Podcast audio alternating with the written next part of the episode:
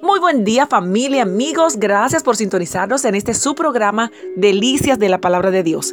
Que el Eterno ponga en usted paz y lo llene de su gracia. Continuamos con la serie Mire Jesús y Viva. Es la segunda parte hoy. Le invito a buscar en sus Biblias en Mateo capítulo 14, versos 22 al 33.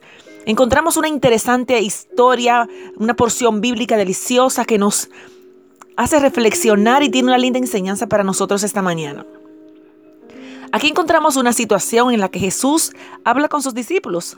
Ellos lo vieron caminar sobre el agua y quedaron aterrados. ¡Es un fantasma!, gritaron de miedo.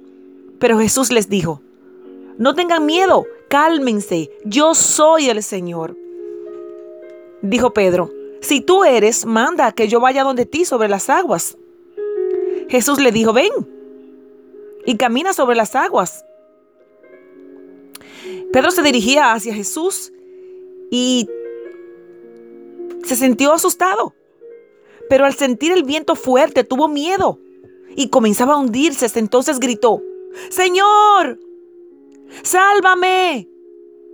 Enseguida Jesús le tendió la mano y sujetándole, le reprendió: hombre de poca fe, ¿por qué dudaste? Pedro experimentó un milagro en plena tormenta. Dio un paso fuera de su barca ante la palabra de Jesús. Esa noche los vientos azotaban, turbulentos. Sin embargo, mientras Pedro mantuvo sus ojos en Jesús, hizo lo imposible. Caminó sobre el agua. Jesús avanzaba sobre el agua y cuando Pedro lo vio, llegó a ser como él, como el maestro, e hizo lo sobrenatural. La palabra del Señor declara en 2 Corintios 3:18, que nosotros todos, mirando como a cara descubierta, como en un espejo la gloria del Señor, somos transformados de gloria en gloria, en la misma imagen por el Espíritu Santo. ¿Qué quiere decir todo esto? Que en la medida de que experimentemos una cercanía con su palabra, su justicia, su amor, el amor de Cristo, mediante la oración, el Espíritu Santo va transformándonos a su semejanza. Transformando quiere decir algo dinámico y no estacionario. Nos vamos moviendo de gloria en gloria, así eres tú. Serás tú como Jesús en este mundo.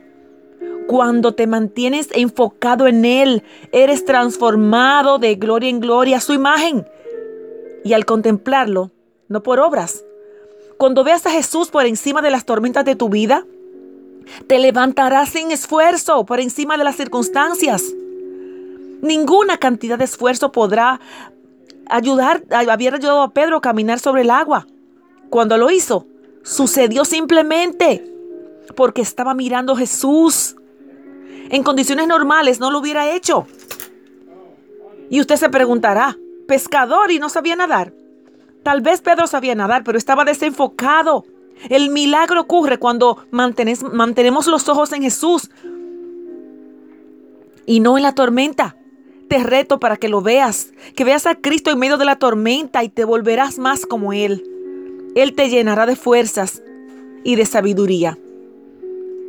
Mire a Jesús y viva. Te bendigo en el nombre de Jesús.